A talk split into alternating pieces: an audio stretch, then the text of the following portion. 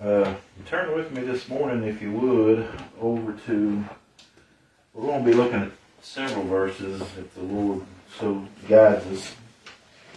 I've uh, kind of noted down quite a few here uh, to keep keep my memory going here. The Lord may bring up others or pass me over a few that I wrote down, just wherever the Spirit leads us in this. But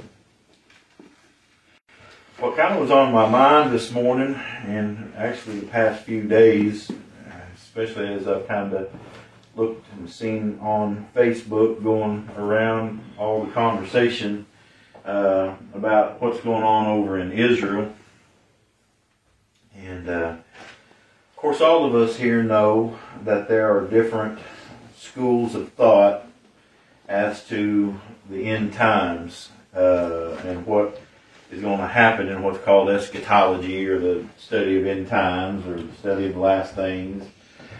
Uh, and all of us have those different understandings as the scriptures that, and all of us have our scriptures that we use to support our theologies, so to speak, our eschatology. Uh, but it seems that today the prevailing school of thought among most evangelicals is uh, the thought of Israel being God's chosen people that will one day be restored as God's chosen people, and that uh, all of this end time stuff is uh, all pointing towards the nation of Israel and what's going to happen with the nation of Israel. And so we're watching our news, we're watching our newspapers, we're watching our uh, crazy prophets on TV that uh, for 95,000 years have been looking in the newspapers saying, here it is, here it is, here it is. And uh, everyone is concerned with Israel and saying that we need to throw off all, you know, restraints and do whatever we can to back Israel because those who bless Israel will be blessed and those who uh, curse Israel will be cursed and they're God's chosen people. And if you go against Israel, then you're going against God's chosen people, and that's going to be bad for you. And they talk about Israel coming back into the land, and they talk about Israel being re uh, re uh, established as uh, the God's nation, and that Jerusalem and and in Jerusalem this uh, uh, rebuilt temple. They're going to have this rebuilt temple, and this is going to be the place where you know Christ is going to come and he's going to rule on the on his throne with a rod of iron, and Israel's going to be put in a place of prominence over all the nations during a thousand years, but all of us,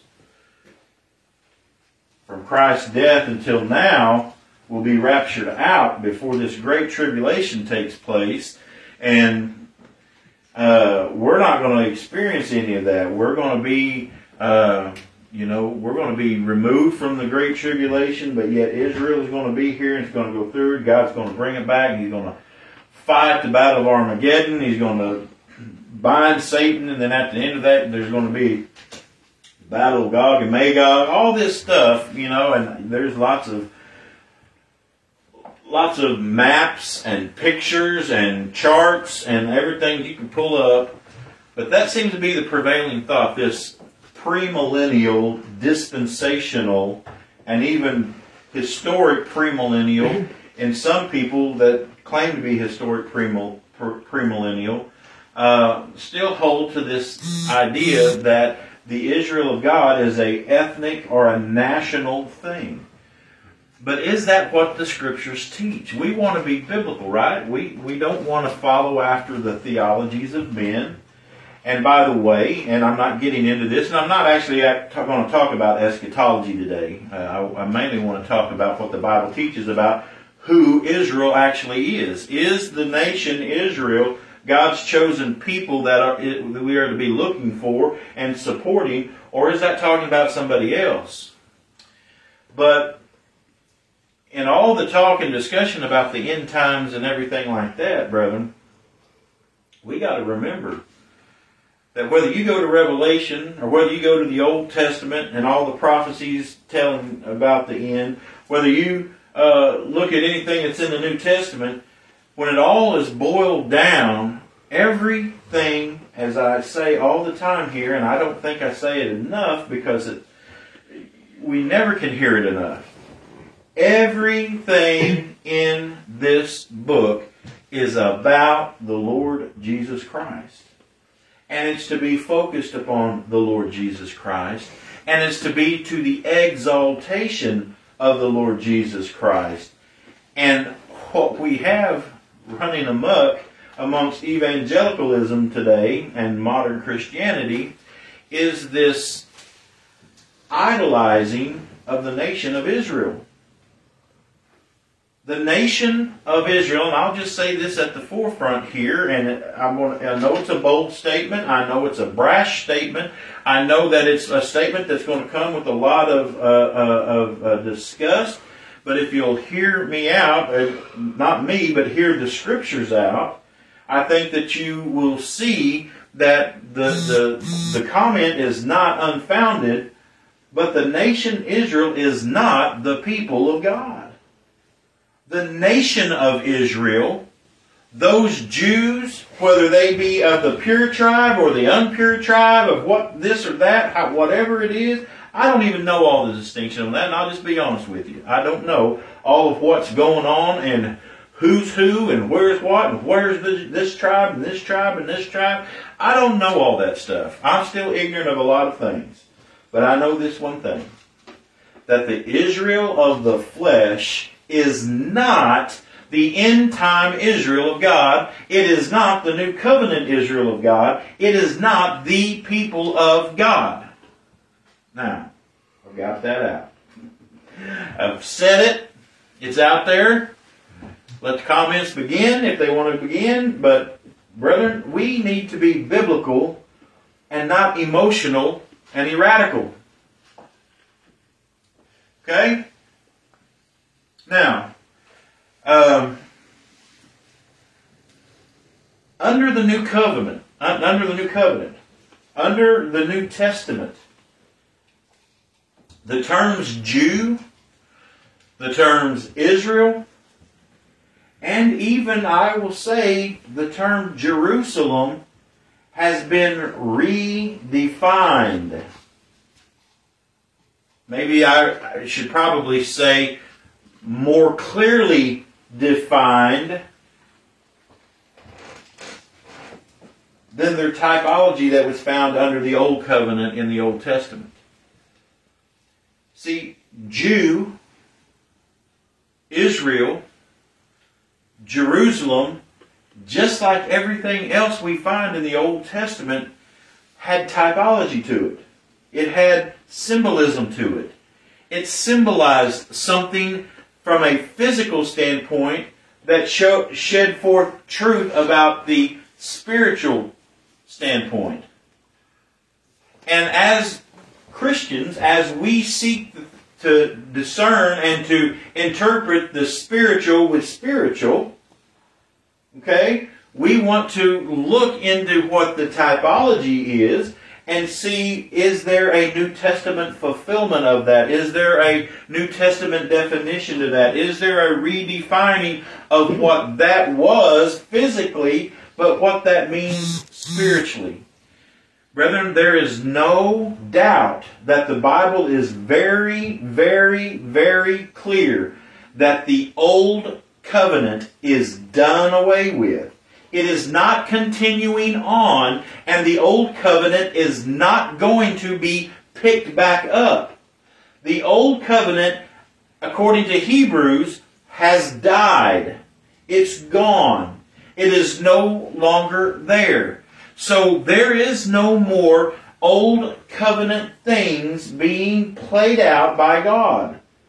There is no more old covenant things that God is looking to or going to reestablish in the future because the old covenant has passed away. The glory has faded.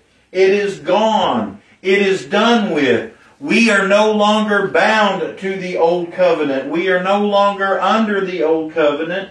We have now been married to a new husband. We have now been uh, brought into a spiritual kingdom, not a physical kingdom.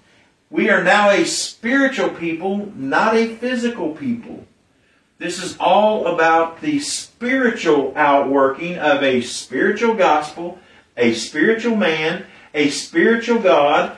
God is spirit, and they who worship him must worship him in spirit and in truth.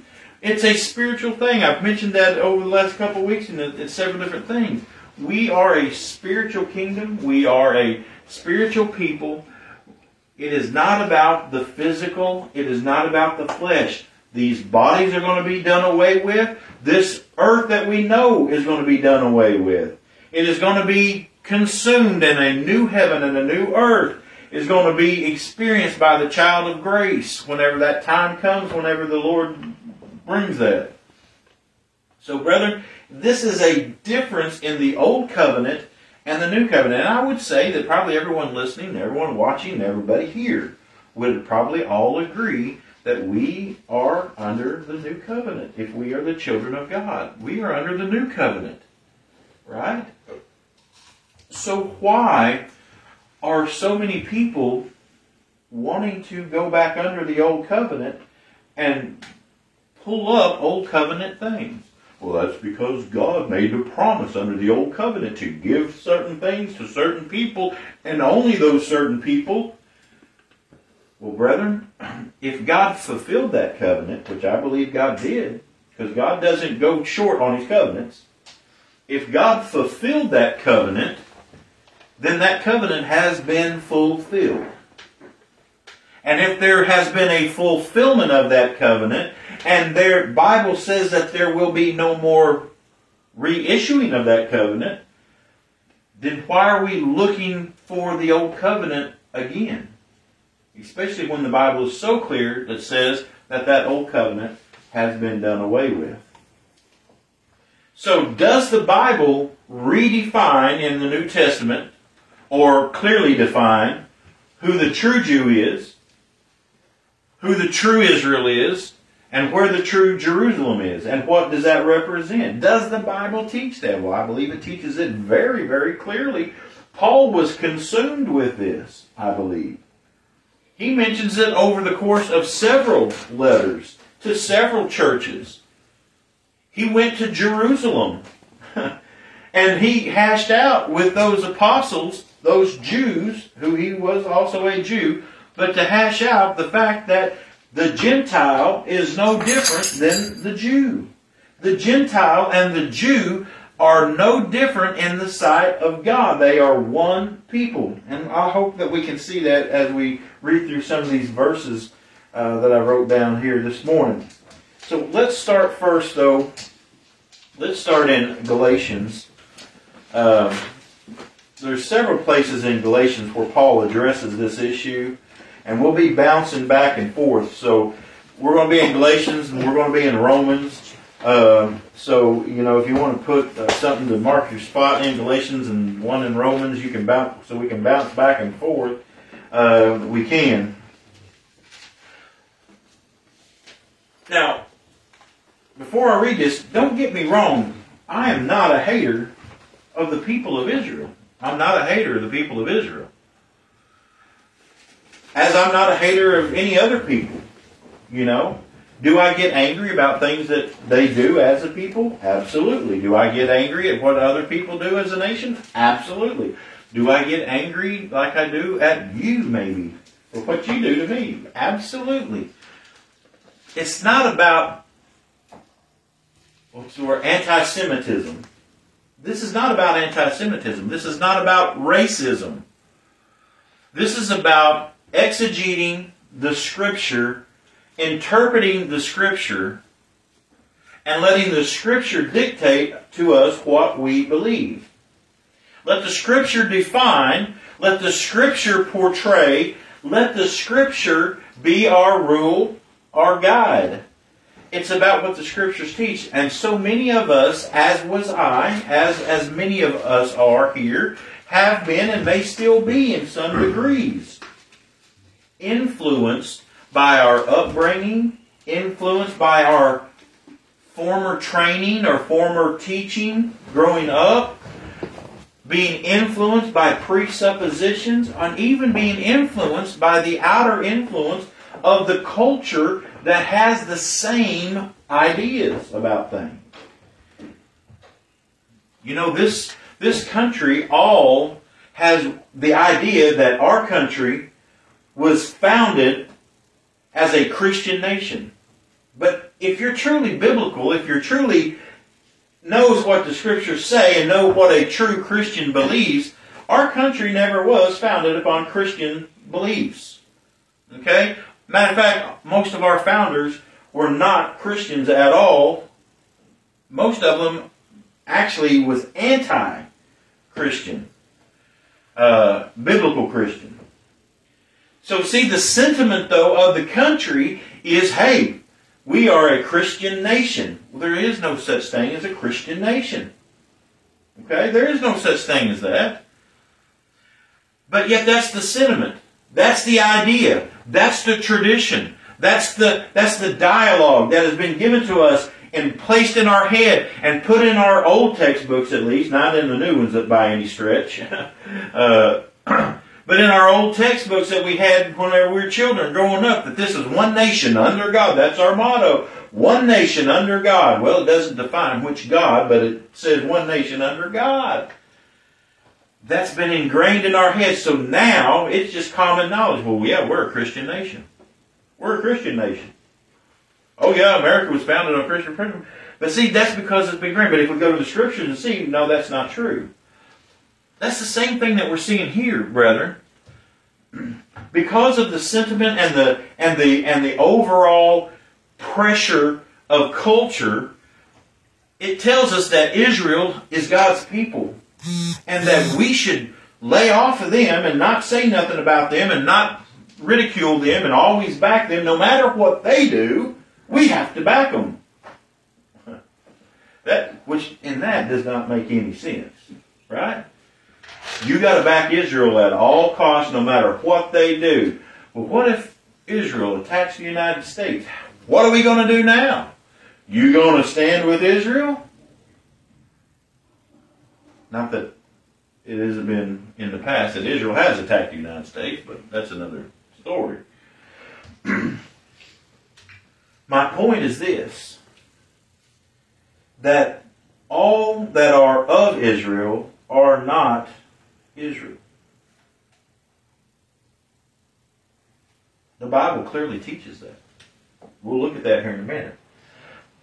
But Paul here in Galatians, Paul in Romans, Paul in other places in Scripture, and Hebrews as well, is teaching that there is no distinction under the new covenant between the Jew and the Gentile that there is a true Jew, there is a true Israel of God, and there is a true Jerusalem that is not of the flesh, that is not carnal, that is not uh, a physical thing. And it is the spiritual definitions, the spiritual realities of those things that are of our concern, that are of our importance that is of God's importance. Okay? So in Galatians chapter 6 and in verse 15, let's look here and see first how does the New Testament under the new covenant covenant redefine or clearly define who is the true Jew? And what does it say about physical Jews or Old Covenant Jews or national Jews or anybody else besides Gentiles. Okay? So anybody else besides Gentiles would be what? Only the Jews.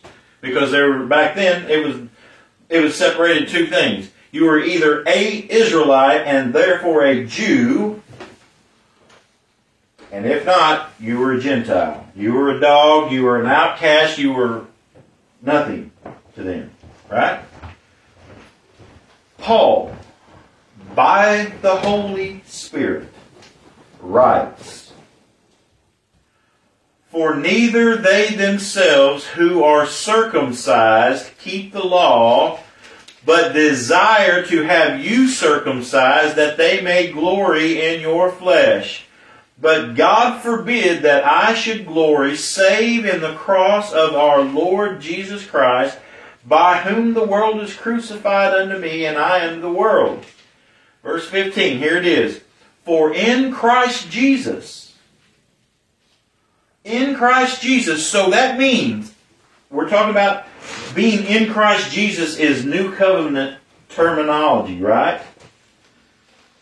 The Old Testament covenant, the Old covenant, the ethnic Israel, they were not in Christ. They were the people of God that was chosen out as servants of Christ. But they were not in union with Christ. This right here is talking about being in Christ. What is that talking about? That is talking about the election of God. That is talking about the union, that eternal, vital union that the elect people of God, the seed of Christ, the people of God, that's what this is talking about. Those who are in Christ Jesus. It's not talking about the people of the flesh. Okay, so it's not talking about uh, everyone everywhere. It's only speaking of those who have been elected of God, given to Christ, and united to Him.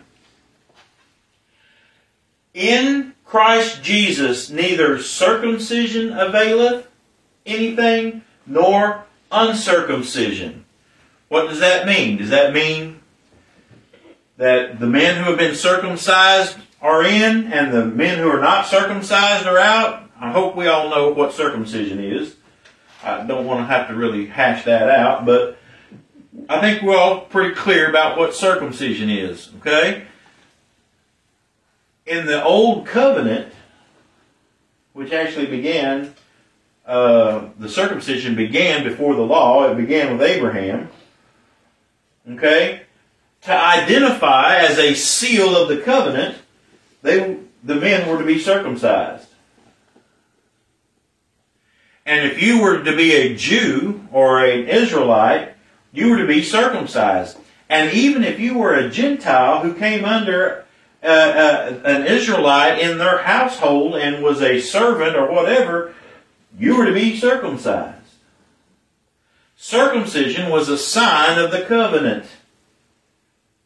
Circumcision was something done in the flesh, it was something done physical. But, brethren, there was a spiritual application to that, as we see in the New Testament. But as it speaks of physically, and what Paul is saying here, is what identified the Jew from the Gentile was circumcision. God gave to the Jews circumcision, to the Gentiles, there was no circumcision. As far as I understand and as far as I know, except within the nation of Israel, circumcision was unheard of everywhere. Nobody circumcised their children except for Jews. And that was something that signified and showed a difference of the people than the rest of the world. And so that became such an important concept to the Jew that was their sign and their seal of being God's people. And so that circumcision was something that they made sure that every child was done. Matter of fact, there was a certain day that after so many days the child was circumcised. Which, by the way, just a side note, when men are circumcised, nowadays we have uh, all kinds of medicine that can keep it from, you know, that you can do it right away. But used to, everyone, whenever a child was born, they were circumcised after so many days or hours, or days, I think it was. Come to find out, the reason for that is because of the certain amount of healing that the baby has at that particular time. It takes that long for that to build up where that takes place. That's now I've read that. I don't know where that's true or not, but I read that somewhere. But see, God determined that all the way back when, whenever he'd give them how many days before that child was to be circumcised. Now you can go look that up. If that's not true, then that's my my bad for believing what I read. But anyway, the circumcision is what set them apart. And throughout all the ages, this was an important thing that they had to be circumcised. They had to be circumcised. That sets us apart. This shows that we are His. That shows us that we're a special people. And now, all of a sudden, in the New Testament, Paul is saying this In Christ Jesus, circumcision availeth nothing, and neither does circumcision, uncircumcision. Neither one of those is important. Why? Because it's not the physical thing, it's a spiritual thing. That was a typology the physical circumcision was given to show forth a greater spiritual reality. The circumcision that was given to the Jew was to show forth the circumcision which the Bible says is a circumcision of the heart, the cutting away of the flesh of the heart, the being, what does it say here? Look at our, our verse, verse 15. What, what availeth then? For in Christ Jesus neither circumcision availeth anything nor uncircumcision, but what does? A new creature. That's what availeth. It doesn't matter whether you're a Jew or whether you're a Gentile. What matters is, is are you a new creature? That's circumcision of the heart.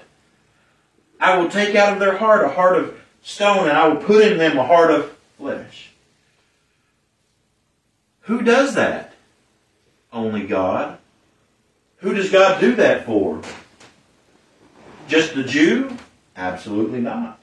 He does that to Jew and Gentile alike. So the one who is a true Jew is not the one who is physically circumcised, and the Gentile is just not the one who is not circumcised. This comes down to a spiritual understanding. A Jew who is a true Jew has no issue with circumcision or uncircumcision. It's the new creature. Are you a new creature? If you are a new creature, then you are a true Jew. Look what he says. For in Christ Jesus neither circumcision availeth anything, nor uncircumcision, but a new creature. Now, turn back in there in Galatians and go to uh, chapter 3. And let's look down, if you would, at uh, verse 26.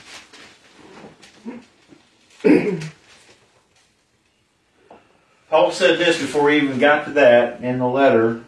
Now, I did that backwards. You know, I started there because I want you to see that the ultimate, and matter of fact, that's Paul's closing remarks to the Gentiles, or to the Galatians, the Gentile Galatians. His closing remarks was leaving them with this thought hey, it doesn't matter if you're a Jew or a Gentile. Matter of fact, the whole entire book has been about we are no longer under that old covenant. We are no longer under law. This is a new covenant it has new laws that's put in our heart. Those new laws are laws of faith. It is not an outward thing, it's an inward thing. Matter of fact, Paul even says right there, I was going to read this later, but he says in verse 16, as many as walk according to this rule. What rule? The rule of not making a distinction between Jew and Gentile and realizing that it's a new creature, that we are new creatures created in Christ Jesus, that we are the uh, spiritual seed, that this is under the new covenant, that we are no longer under law, and that it is all about faith. It is all living by the faith of Jesus Christ. We live by the faith of Jesus Christ, not by the walking in the rule of the law, of the old covenant, under the old system. We are not physical people. We are a spiritual people under spiritual laws, under a spiritual uh, king, who is a spiritual God, by the way. The ones who walk according to this rule, peace be on them and mercy and upon the Israel of God. Whenever he says, and upon the Israel of God, he's not making a distinction between who he was just talking about and the Israel of God. he's making a uh, he's making it clear. According to this rule, peace be on them. Who are them? The ones walking according to the rule. And mercy on them who walk according to the rule. And upon the, who is the, he's talking about? The Israel of God. Not just the new creatures, but they are the Israel of God. The ones who walk according to the rule are the Israel of God. So he left that letter off by stating that. You know, a lot of times we save our best for last, right? whenever we want to close out a letter or whenever we want to close out a, if we're writing an article, we want to push forth what all of what we've summed up and what we've said before. We want to get down to that. What's my main point? What was the main point in Galatia? The old Judaizers was coming in with the old covenant from the Old Testament and coming to try to subvert people's minds, to bring them back under the law, to bring them back under Moses, to bring them back to Mount Sinai, to bring them back to Agar. Right? That was what the deal was. You have to keep the law of Moses. You have to be under the old covenant. You have to keep up these things. Why? Because the Israel of God, they have they're under this covenant and they have to keep this and they have to do this. They're under the covenant. But brother, for the people of God, that covenant is gone. It's dead. It's no longer there. We are no longer on Mount Sinai. We are under another mountain, which we're going to talk about here in just a minute if we get there, little wheels. So in Galatians chapter 3, though, you'll notice, in uh, 26, he says, For ye are all the children of God by faith in Christ Jesus.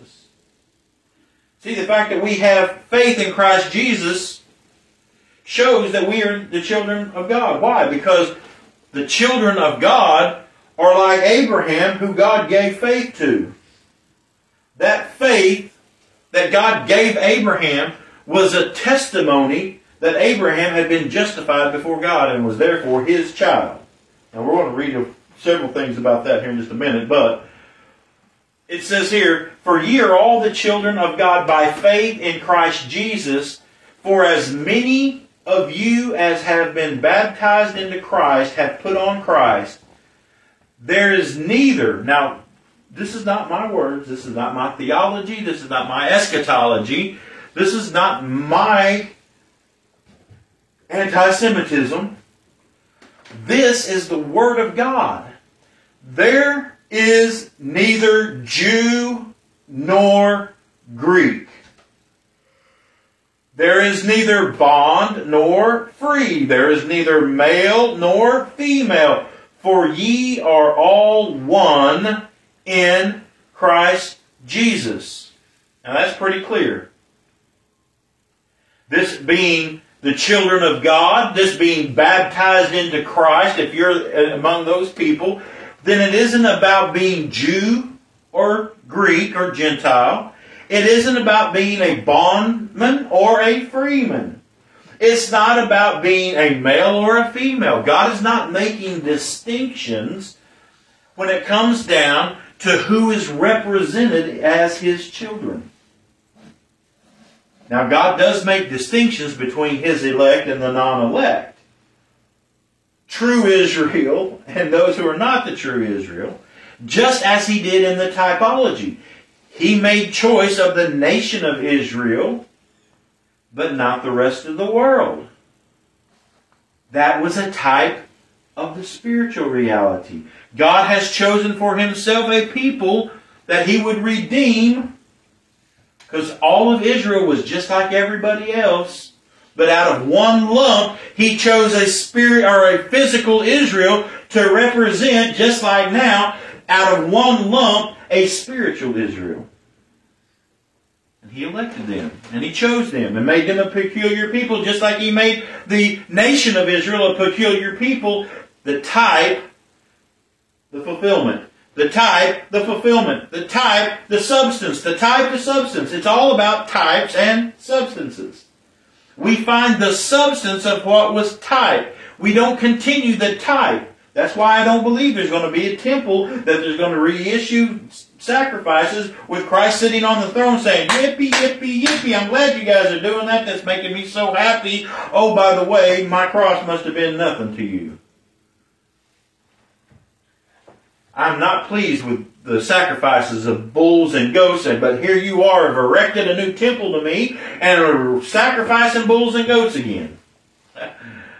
Did you not hear what I said? Under the new covenant? Did you not see that everything that was in the Old Testament was for our learning? Our learning what? Our learning about history? No. Everything that was written in the Old Testament, as the Bible says, that was written for our understanding, for our learning, is not that we might just learn that it happened. We can go to any history book and probably find most of that. No, the scriptures of the Old Testament under the Old Covenant that was written and preserved was written for our understanding and learning of the substance of it because all of that in the Old Testament points to Jesus Christ and what He has done. It's for our learning and understanding that the types represent the substance. The shadows represents the reality. We learn what the type teaches. There was a type.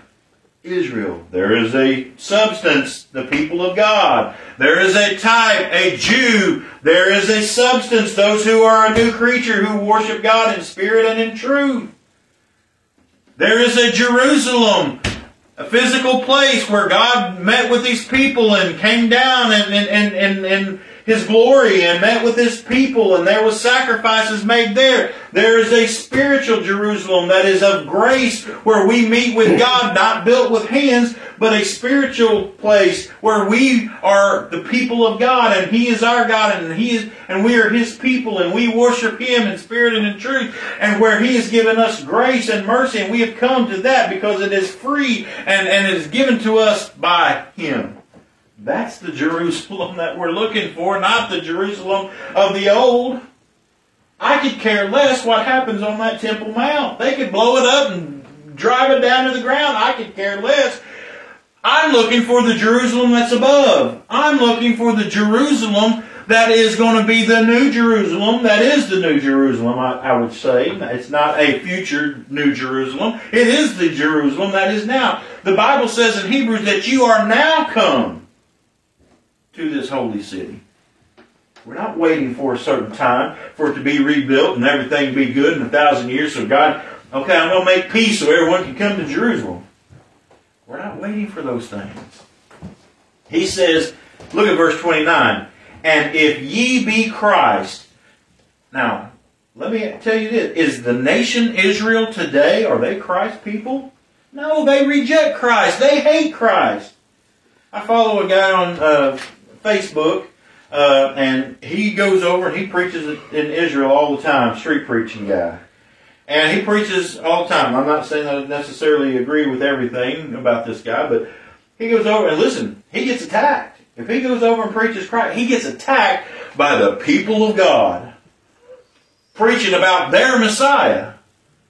And he gets beat, he gets jailed while he's over there, he gets spit on, he spends money to give them literature, and people are ripping it up and throwing it right in his face. I mean, all this kind of stuff is going on. Listen, that's the people of God. Now, the Bible says, if you are my sheep, you will know me and you will follow me. If they are the people of God, they will love Christ. If they are the people of God, they would rejoice in Christ Jesus. Jesus even said it. If you were Abraham's seed, you would love me, you would follow me, you would listen to me, you would know who I am, but you don't. You don't because you're not my sheep. You're not my people. You're not my Israel. If ye be Christ, then are ye Abraham's seed and heirs according to the promise. See, Abraham's seed was not a physical seed. That was the type. The physical seed was the type.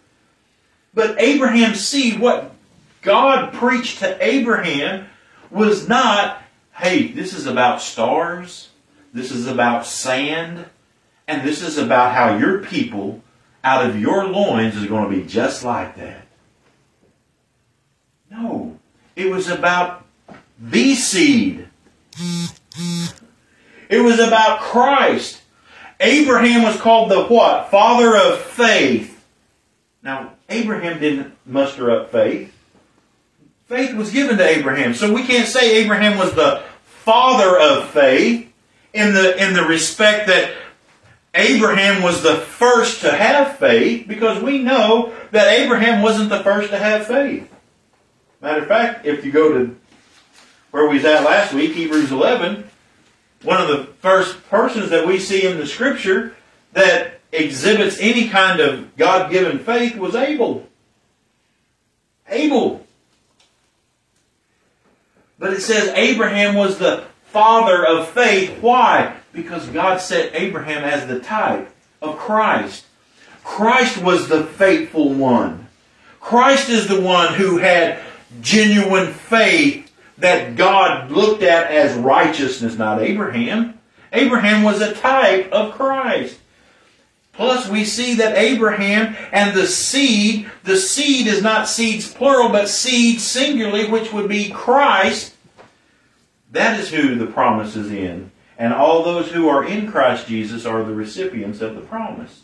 Just like whenever Levi paid tithes unto, uh, unto Melchizedek, the Bible says Abraham paid tithes to Melchizedek, but that Abraham came way after.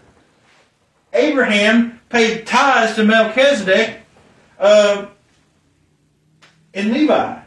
Or I may have that backwards. Levi paid uh, uh, paid uh, tithes to uh, Melchizedek. What does that mean? That means that all the blessing is in Christ Jesus. All the promise is in Christ Jesus, and those who are His seed are the recipients of that. So it's not talking about physical Abraham, physical Israel, physical Jew, physical Jerusalem. It's talking about the spiritual reality, which is the substance of all of that type told about. And if ye be Christ, then are ye Abraham's seed. Well, wait a minute. I thought I was Abraham's seed if I was a Jew or an Israelite.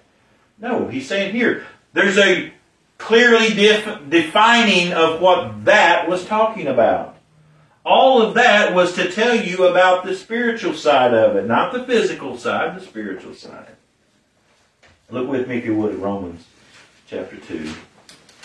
Uh, and, brother, if you got anything to interject or to add to it, feel free to speak up. Romans chapter 2. Now we're talking about who is a true Jew. Does the Bible redefine or clearly define what a Jew is? What is a true Jew? Is it the type or is it the substance? In Romans chapter 2, look with me, verse 28. It says, For he is not a Jew, which is one outwardly. Wait a minute. That's what distinguished is distinguished Israel from everybody else is the outward circumcision. That made them the Jew. What made them the Jew? The outward circumcision. But here now Paul is saying he is not a Jew which is one outwardly, neither is that circumcision which is outward in the flesh. Well, now you're even redefining circumcision. We all know that circumcision is the cutting away of the flesh.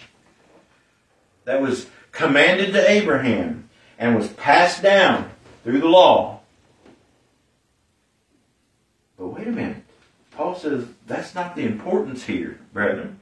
Again, you're idolizing the type when there is the substance, the fulfillment of it. What is the fulfillment of it? But he is a Jew which is one inwardly.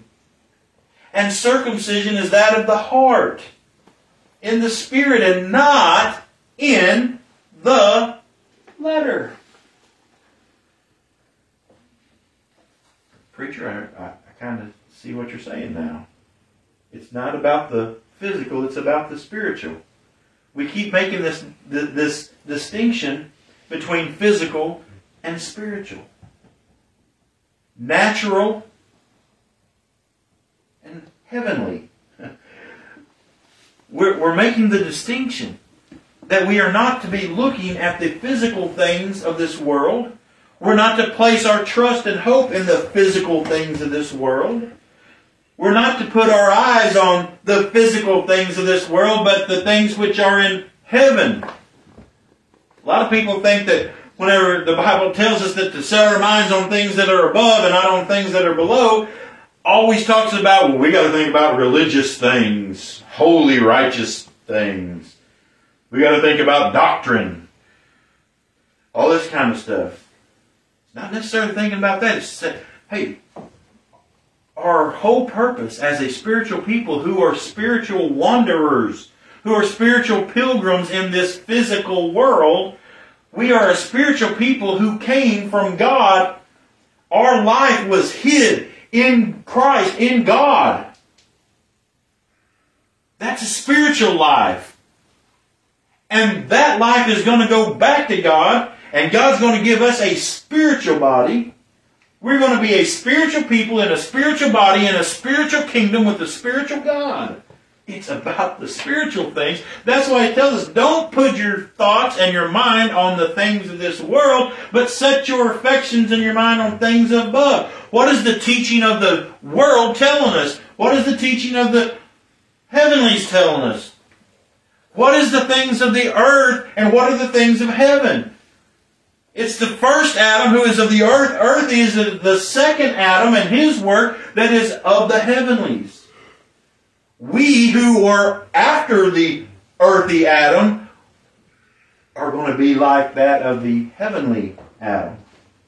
See, there's always this distinction between here and there, between us and God, between spiritual and physical. Even within our own selves, brethren, there is the outward man and the inward man. There is the Esau and there is the Isaac. There is always the dichotomy. There is always the, the separation between these things, and we have to keep them separate. If we don't keep them separate, we are going to be so confused about so much that the Scripture teaches us. He says, For he is not a Jew which is one outwardly, neither is that circumcision which is uh, outward in the flesh, but he is a Jew which is one inwardly, and circumcision is that of the heart, in the spirit and not the letter, whose praise is not of men, but of God. What does this earthly circumcision and earthly Jewism causing people to do? Worshipping people rather than God.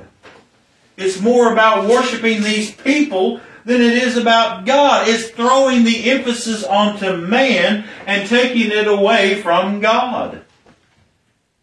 That is why we don't worship in the letter, but we worship in the spirit. That's why we are not after the letter, but after the spirit. That's why we not are not the natural people, but the spiritual people. I know I'm going to say that a lot of times, but it's it's just amazing to me that anybody, especially sovereign grace people, it's amazing to me that they cannot see past this physical thing and why they are not rejoicing and worshiping in the Spirit.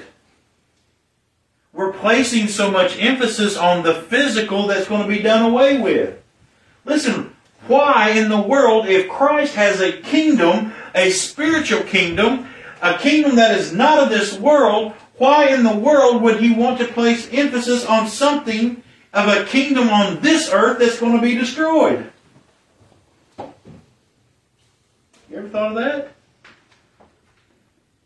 Not to mention that the Bible clearly says that that's not the kingdom that that anybody's looking for who is a child of grace. Abraham wasn't looking for that kingdom.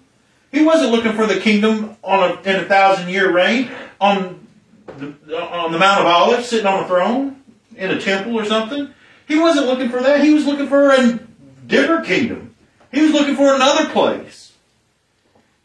I hope we are too. Look at Acts chapter 15.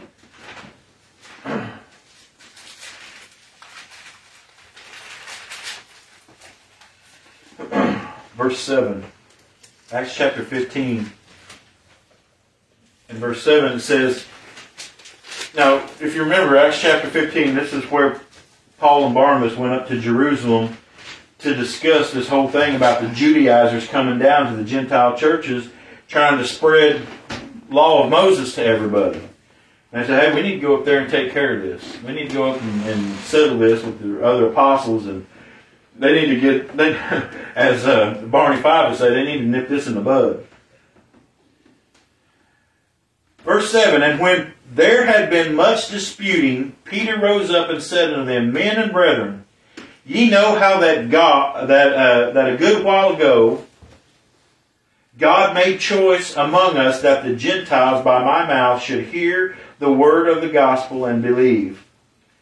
And God, which knoweth the hearts, bear them witness, giving them the Holy Ghost, even as he did unto us.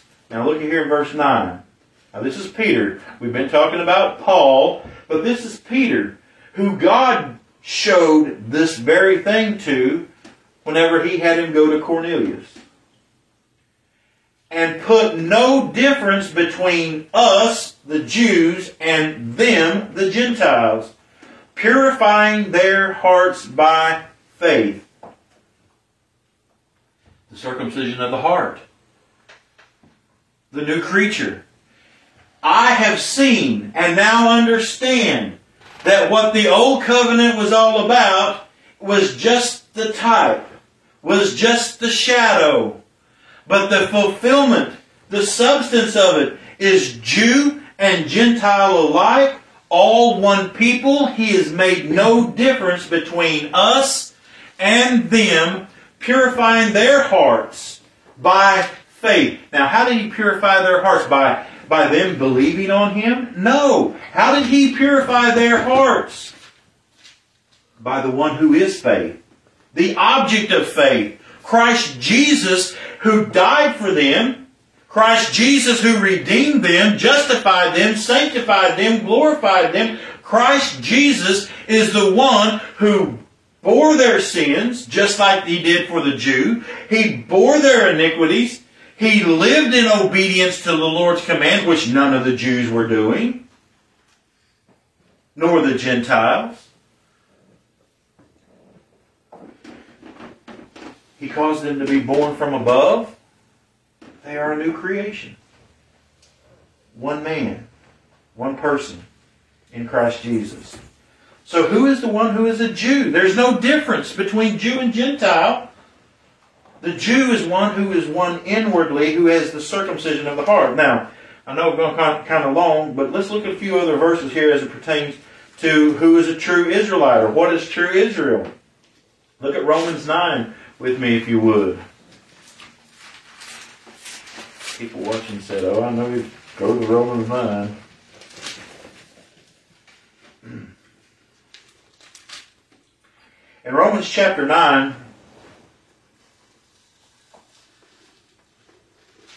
we see Paul starts this out as saying, Listen, and how, how I did a while ago, I, I, I'm, I'm not hating on people from Israel, Israelites. I'm not hating on them. Now, whenever I say maybe hating on the Jews, I don't mean that as a ethnic people. I mean that as a religious people. Because see, that's the difference. And Israel, there were Israelites, and then they were Jews. The Jew part is the religious part, the worshiping part. Okay? They became a Jew by circumcision. They were already an Israelite, but they became a Jew by circumcision. A Jew is one who has been circumcised in the flesh. Spiritual Jew, we are the elect of God, right? But we become a true Jew when we are circumcised in heart. There may be more to that that I'm even aware of and been revealed by God, but there, to me, the Jew is the one who is the religious portion. I do not care for the religious Jew of today because they despise Christ. They hate Christ. They are anti-Christ. They are antichrist. Just as the Pope is antichrist, just as the Catholics are antichrist. They are antichrist, just as every Christian who calls themselves Christian who denies this sovereign work of God in salvation, the predestinating work of God in all of His uh, creation, those people who deny the gospel of Jesus Christ, they are antichrist. I don't care if they call themselves Christians or not. They're antichrists. It just means against Christ, or it can mean opposed to, opposite of Christ. It says here in Romans chapter 9, Paul give his plea that, hey, I'm not throwing all my Israelite buddies and kinsmen under the bus. I love them. I care for them. I wish that all of them could be saved. And in verse 6, he says, Not as though the word of God had taken none effect, for they, who are they? well, he just said, those who are his kinsmen according to the flesh the Israelites, the natural Israelites, the nation of Israel, the ethnic people. He's talking about ethnic people now. So that'd be like me talking about those people living over there in the Middle East, in Israel. They, that's who they are. They are not all Israel who are of Israel. Well, what does that mean? Well, that means that they are not all Israel, or they are not all considered to be true Israelites that are of the true national, ethnic Israelites who descended from the first Israel, Jacob, who was the son of promise by Isaac who was the son of promise by Abraham. See, it's not about physical descendancy. It's not about DNA. It's not about your ethnicity. He's saying here, they are not all Israel. What, what is Paul saying? To sum that up, he's saying there is a distinction between national, ethnic, fleshly Israel and who we're talking about under the new covenant in this New Testament that's being written here. Under this new covenant, we are talking about the true Israel. The Israel that God intended before the foundation of the world, but typified them throughout the Old Covenant. See, God never intended bulls and goats to be our salvation, right? I think everybody in this world who even professes some hint of Christianity, and even maybe some who don't, but know what Christianity teaches, would probably say that God never intended to save people by those bulls and goats. Then why would you think that God intended that by the nation of Israel, that that would be His chosen people in distinction of His spiritual people? Is he going to continue that type and not all the other ones? He says, Neither because they are the seed of Abraham are they all children. Wait a minute, I thought if I was born from the lineage of Abraham, if I was an Israelite, then I am a child.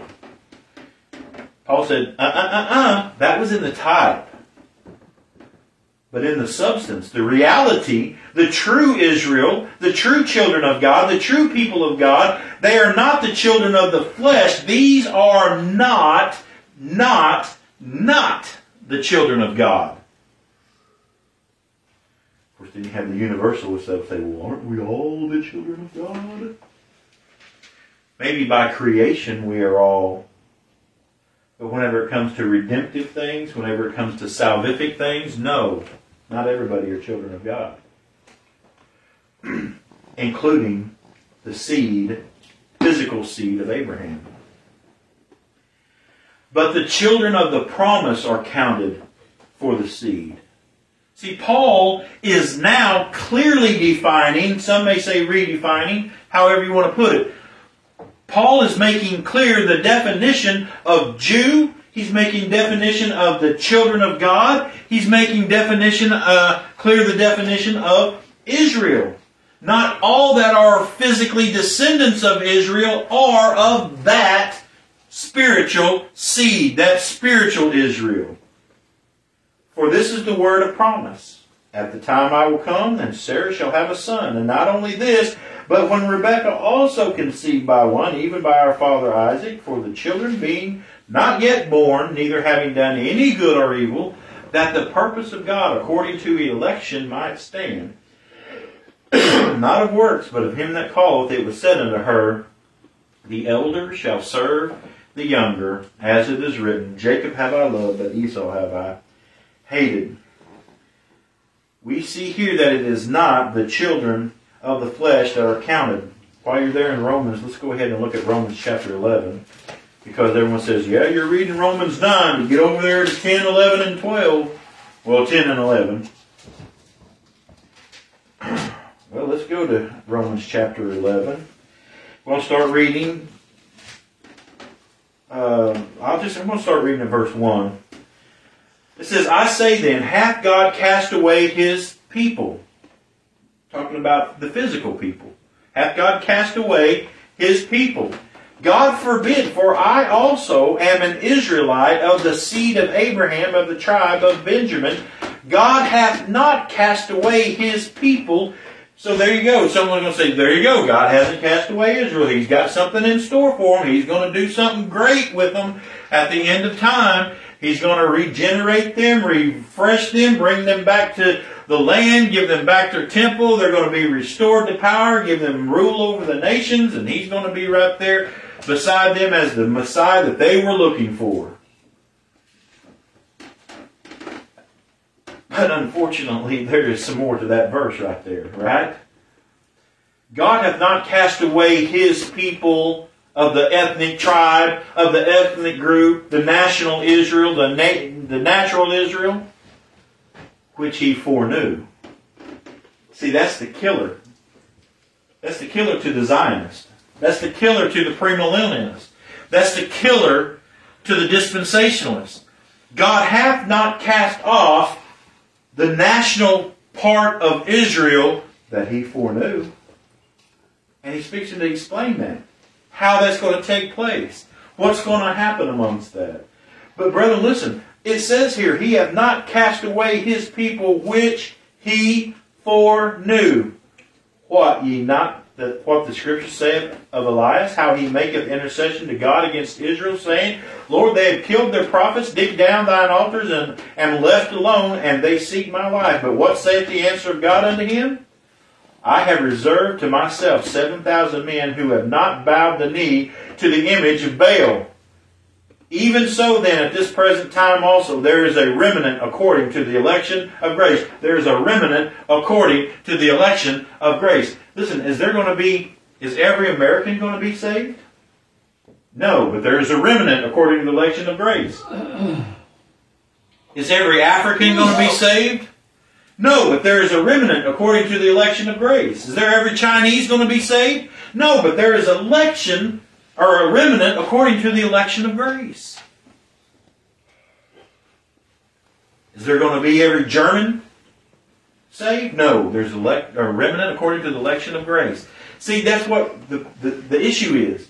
Is Paul is, is, is, is reverberating what the Bible has been teaching that God out of every nation tribe, and tongue is saving people out of, not saving them as a nation, but saving them out of every nation. He isn't saving whole nations, and He isn't rising up whole nations to be His people. He has a people out of. Now, He used a nation, Israel, as a type out of all the peoples of the world to show forth his elect. But his elect are made up of everyone from every nation. And that's what Paul is getting across here. That I have an elect remnant according to the election of grace. And if by grace, then it is no more of works. Otherwise, grace is no more grace. But if it is be of works, then it is no more grace. Otherwise, work is no more work. What then? Israel hath not obtained that which he seeketh for? Wait a minute.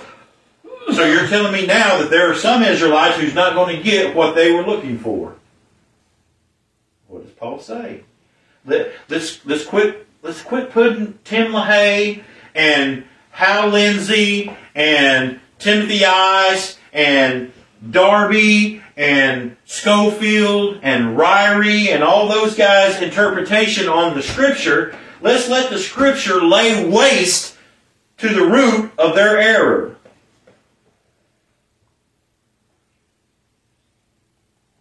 But the election hath obtained it, and the rest were blinded. Who's the one who is obtaining these promises? The one who is obtaining this salvation? The one who is obtaining this prominence as the people of God, as the Israel of God? It isn't those of the flesh, it is those who are the election of God. They have obtained it, but what about the rest of Israel? What about the rest of the ethnicity? What about those who are not of that election, of that remnant? The rest were blinded. Verse 8 According as it is written, God hath given them the spirit of slumber, eyes that they should not see, and ears that they should not hear unto this day. And David said, Let their table be made a snare and a trap, and a stumbling block and recompense unto them.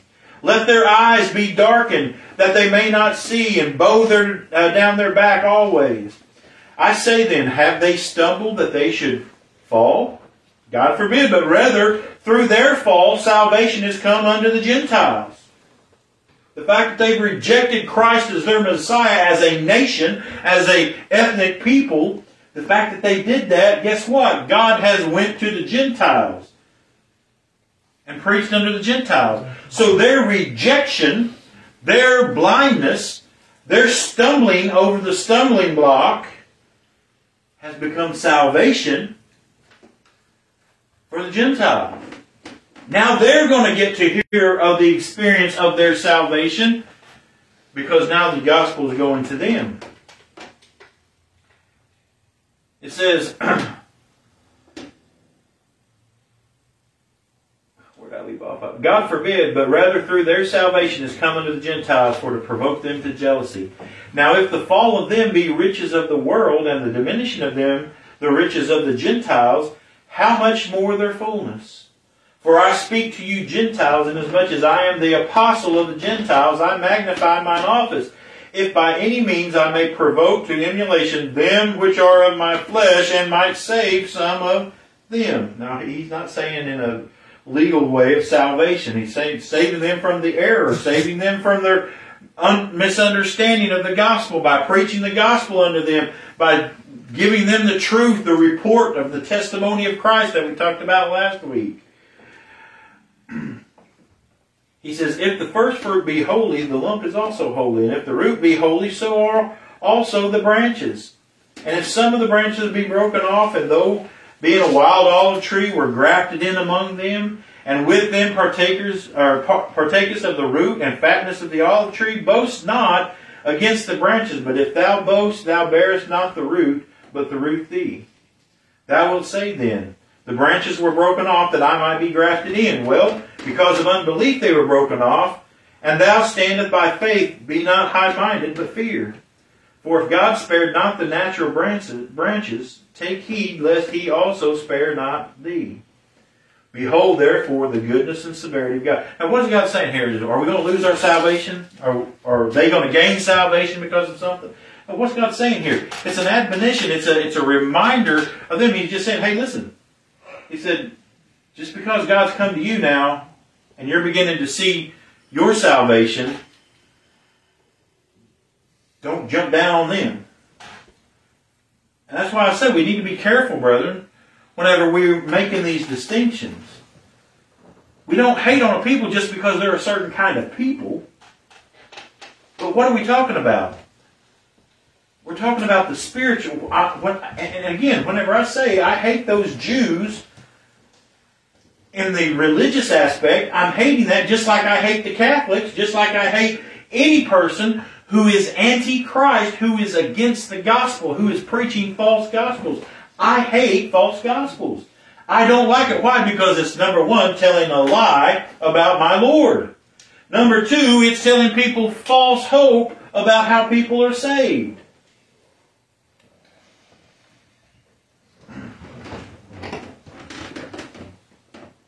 He says, And they also, if they abide not still in unbelief, shall be grafted in, for God is able to graft them in again. For if thou wert cut off of the olive tree which is wild by nature, and wert grafted contrary to nature into a good olive tree, how much more shall these which uh, be the natural branches be grafted uh, into their own olive tree? For I would not, brethren, that ye should be ignorant of this mystery, lest ye should be wise in your own conceits, that blindness in part is happened to Israel until the fullness of the Gentiles be come in. And so all Israel shall be saved. Who is all Israel here? Well, brethren, all Israel is Jew and Gentile alike. When all the fullness of the Gentiles come in, and then the remnant of grace among the Jews come in, of Israel, of national Israel, when all those two parties, when all the fullness have come in, then all Israel shall be saved. The Israel that is from every nation. See, up until that point in time, it was just Israel out of the nation Israel. Those who were of Israel that were actual Israel. But now we're beginning to see God calling the rest of Israel, true Israel, from all these other nations. And then whenever all their fullness have come in, then we can say all Israel have, has been saved. But you were saying at the beginning, back in Romans 8 and 9, wait a minute, you mean to tell me that all Israel is not going to be saved? See, that's why you've got to take 8, 9, 10, and 11 all together.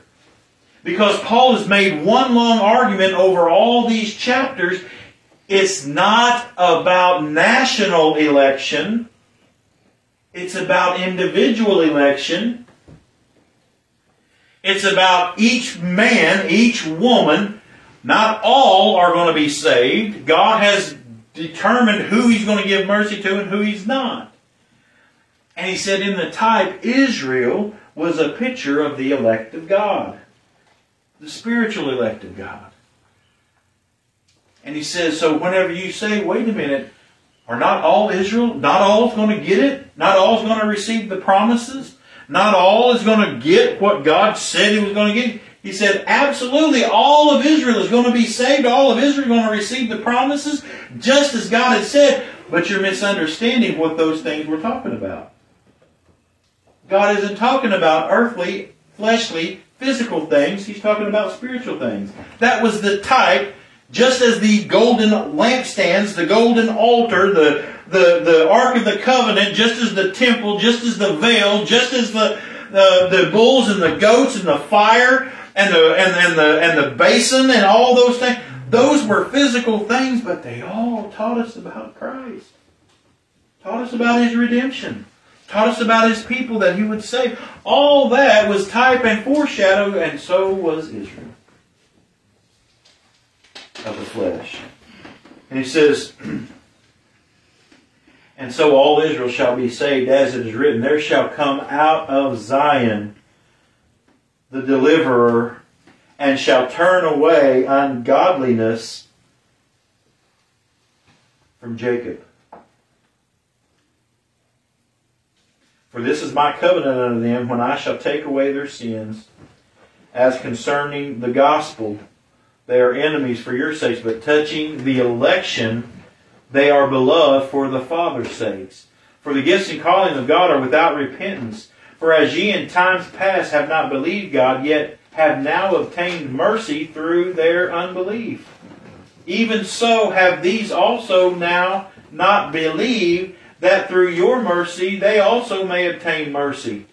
For God hath concluded them all in unbelief, that he might have mercy upon all. Oh, the depth of the riches, both of the wisdom and knowledge of God, how unsearchable are his judgments and his ways past finding out. For who hath known the mind of the Lord, or who hath been his counselor, or who hath first given to him? For it shall be recompensed unto him again. For of him, through him, and to him are all things. Be glory forever. Brethren, we see Paul making that distinction. Look back, if you would, with me in Galatians chapter 6 and verse 16. We read it earlier. It says, For as many as walk according to this rule, peace be on them and mercy upon the Israel of God. Again, the New Testament is redefining or clearly defining who Israel is. The Jew, the Israel is not one who is of the flesh. But while we're there, look in verse chapter 4 and verse 26. We're also seeing that Jerusalem is redefined. People are looking for a physical Jerusalem waiting on a new Jeru- or a physical Jerusalem to be restored to the uh, to the Jews and for a temple to be built. In, in uh, Galatians chapter four and verse twenty six, actually, I want to start back up at at um, verse twenty two. It says, "For it is written that Abraham had two sons." the one by a bondmaid and the other by a free woman. But he who was of the bondwoman was born after the flesh, but he of the free woman was by promise. We just read that those who are the children, who are the seed, are the ones who are the, are, are the children of the promise. Which things are an allegory, for these are the two covenants. I've mentioned to you a while ago. We have an old covenant, we have a new covenant. One covenant has gone away, one covenant is everlasting. Right? He says, For these are an allegory, for these are two covenants the one from, from the Mount Sinai, which gendereth to bondage, which is Agar. For this Agar is Mount Sinai in Arabia, and answereth to Jerusalem, which now is, and is in bondage with her children.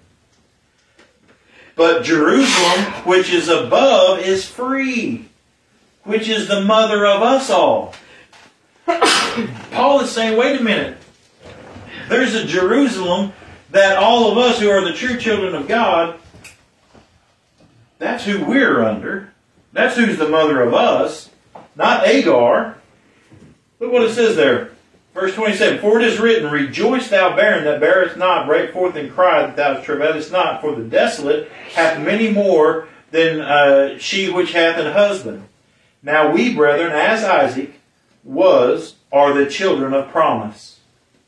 But as then he, now remember, he's talking to Gentiles here. He's calling them the children of God, the children of promise. But as then he that was born after the flesh persecuted him that was born after the Spirit, even so it is now. Listen, those ethnic Jews, those ethnic Israelites, they are uh, always against the Christian. Now, we think that Israel is our good buddies. They might be to America, but they aren't to Christians. It says, Nevertheless, what saith the Scripture? And this is this would be my question for you. What saith the Scripture? It says, Cast out the bondwoman.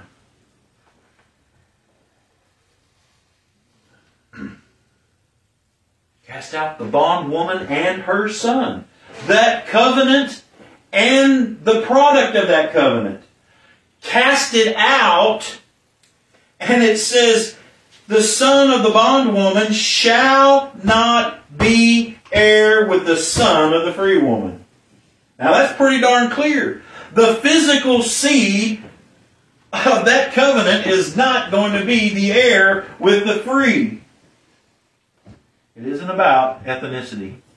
It isn't about whether you're not you're of Abraham's physical seed. Verse 31 So then, brethren, we are not children of the bondwoman, but of the free. Why do you want to keep placing us back under the bondwoman?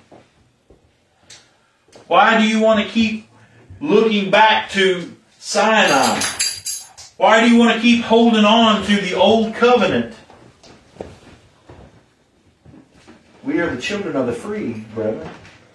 Turn with me, if you would, to Hebrews chapter 12.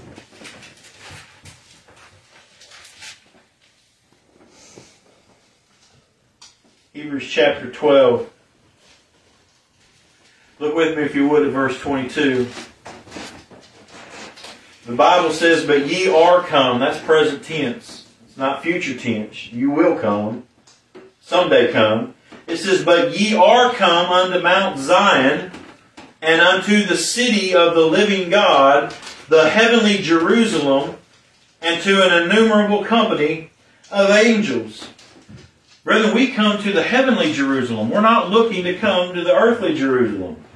We are come to the heavenly Jerusalem, in which the old Jerusalem that now is, when Paul wrote that, he says that Jerusalem that now is, that is established on this mountain, that hadn't yet been destroyed, that hadn't yet been torn down, had yet been judged upon, that that that was then. We're not looking for that to be rebuilt. We're not looking for that to be reinstated. Matter of fact, Jesus, whenever he passed by, he said, That house is going to be left desolate. He said, I'm going to tear down that tabernacle, and in three days I'm going to raise it up. And what was he talking about? Was he talking about that physical tabernacle? Well, he did tear that tabernacle down several years later when he came in judgment upon Jerusalem. But he was talking about his physical body. He was making the spiritual distinction about a type and shadow. That tabernacle was a was a scriptural or spiritual uh, picture of the people of God. He said, "I'm going to tear that down," and it was a, Uh, a, a picture of his body. I'm going to tear that down. I'm going to raise it up again. He says, But ye are come unto Mount Zion and unto the city of the living God, the heavenly Jerusalem. So Paul, by the Holy Spirit, has redefined Jew, has redefined Israel, and has redefined Jerusalem. But there may be some detractors that say, well, wait a minute, what about the land? They were promised the land. They don't have it. They don't have all the land that God gave them.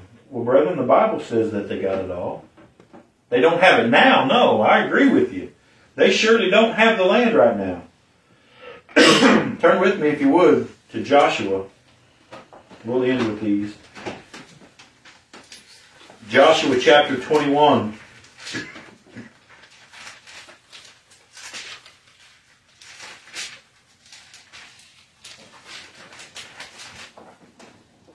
Joshua chapter 21.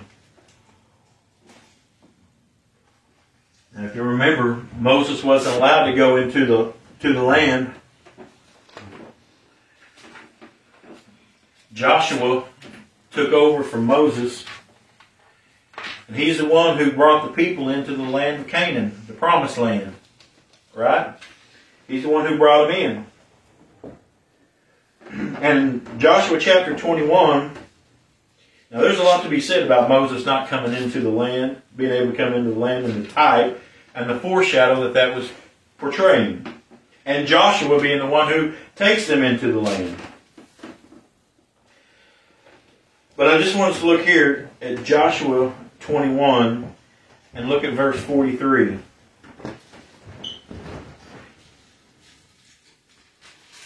It says, And the Lord gave unto Israel now listen, everybody. All the land which he sware to give unto their fathers, and they possessed it and dwelt therein. All the land that he promised to their fathers, they possessed it and dwelt therein. And the Lord gave them rest round about, according to all that he sware unto their fathers. And there stood not a man of all their enemies before them. The Lord delivered all their enemies into their hand. Verse 45, listen very closely. There failed not aught of any good thing which the Lord had spoken unto the house of Israel, all came to pass. So, brethren, all these people that keep saying they still haven't got all their land yet, they are supposed to own that land. They have, they have the promise of all the land and all the promises that God has given them. Listen to me. Physical Israel received all that God promised them physically. They received the land. They went into the land, possessed the land. All their enemies was defeated before their face and every promise that God made to them physically, He kept that promise and gave them. The scriptures say it right there. There failed not aught of any good thing which the Lord had spoken unto the house of Israel, all came to pass. Uh, Joshua uh, 21, uh, 43 and 40 through 45. The Lord gave Israel all the land which he sware to give unto their fathers, and they possessed it. Don't tell me that Israel hasn't possessed the land that God promised to them. I've heard that my whole life. They've only they've only uh, possessed partial of the land, part of the land, not all the land. Even right now, they're not even allowed to do a lot of things in their own land over there because Palestinians and Arabs and all the other people that are got got. Listen, God promised them the land, promised He'd bring them in, promised He'd remove all their enemies, and that they would find rest in the land. And it says there, they possessed it, they dwelt therein, the Lord gave them rest round about, and that there stood not a man of all their enemies before them. The Lord delivered all their enemies into their hand, and failed not to give them everything that He promised them, and every bit of it came to pass. So did God keep His covenant? Yes. If God doesn't give them all that land back, is He missing out on the covenant that He promised them? No, because He gave it to him and fulfilled the covenant. It all came to pass. Say, well, I thought that was to be forever. Well, does the Bible say that? What does the Bible say in 1 Kings chapter 9? Look if you would with me. 1 Kings chapter 9.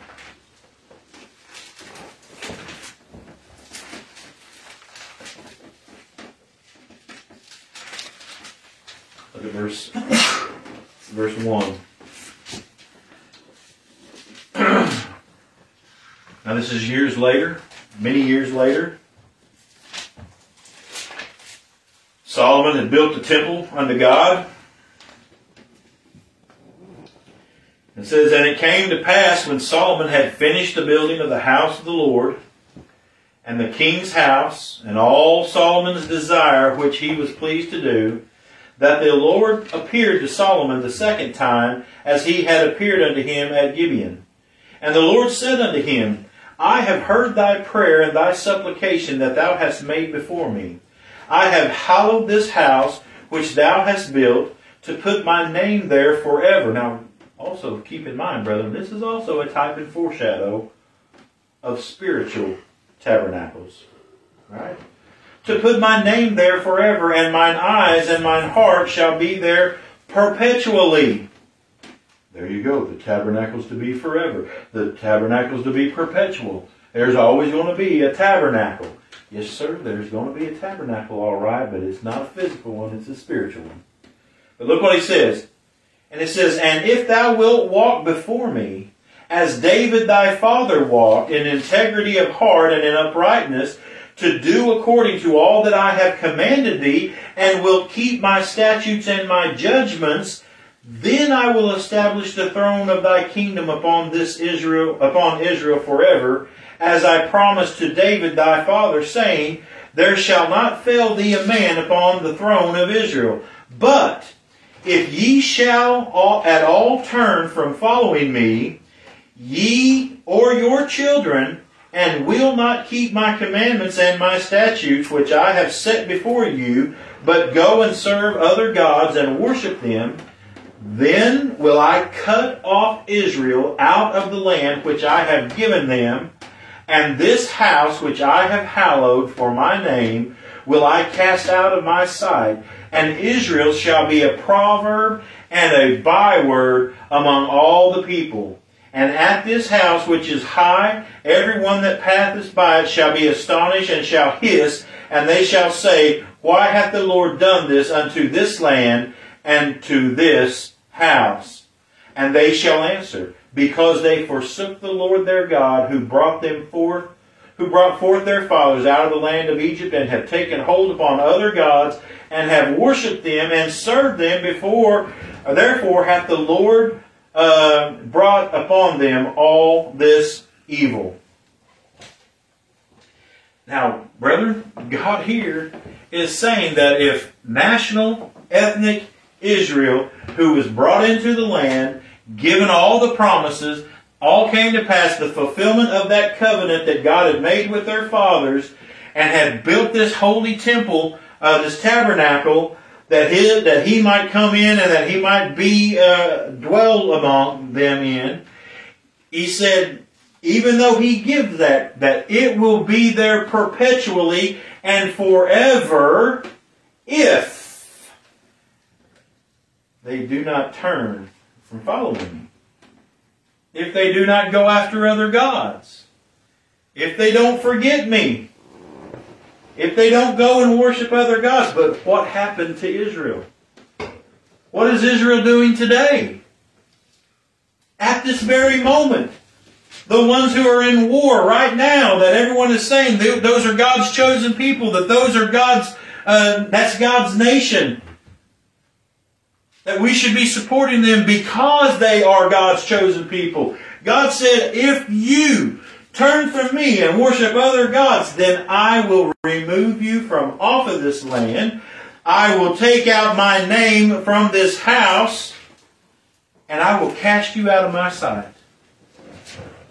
What did Jesus say in the New Testament? He said that they were a synagogue of Satan.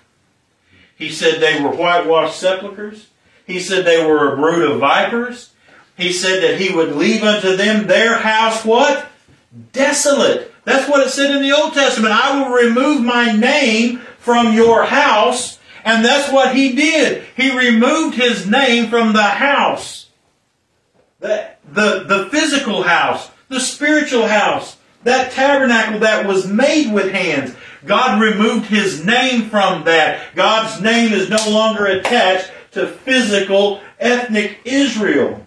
His name is no longer there the people of God is that spiritual people who that type and foreshadow foresaw. And brethren, listen, there's no difference in the type and foreshadow as it pertains to us. Listen, we who by the natural man, we went after other gods, after other idols, we went away from Him, and God is not going to do anything with this earthly tabernacle but he has raised up for himself a spiritual tabernacle, not made with hands, and we are, as in the spiritual sense, lively stones in that tabernacle. Again, it comes down to physical versus spiritual. Brethren, every part of the spiritual part of that is type and foreshadow, and it is be done away with and not looked at because the substance has come. We are now in the new well, it's always been the new covenant, but we as the people here are under the new covenant. We're not under the old covenant. We're not under Agar. We're not under uh, Ishmael. We're not under the Sinai mountain. We're not under the old law. We're not under the physical Israel. We are a people of God that is spiritual. Who is the Israel of God? It is the elect spiritual people of God, the seed of Christ, the ones who are the children of promise by not physicality, but by spirituality. Well, anyway, that's my thoughts on it. I don't know, don't know what to put a point on, but there's the point. It's all about that. So all in all this hubbub that's going on over in the Middle East and all about that, and and everybody getting wound up about that, and then getting mad whenever people like us say Israel is not the people of God. We don't we don't back them because they're the people of God. No. Now, will America back Israel because they think that they're an ally? That might be true. I don't, I don't even think that is really good, but because Israel has done a lot of atrocities of their own. But are we bound as Christians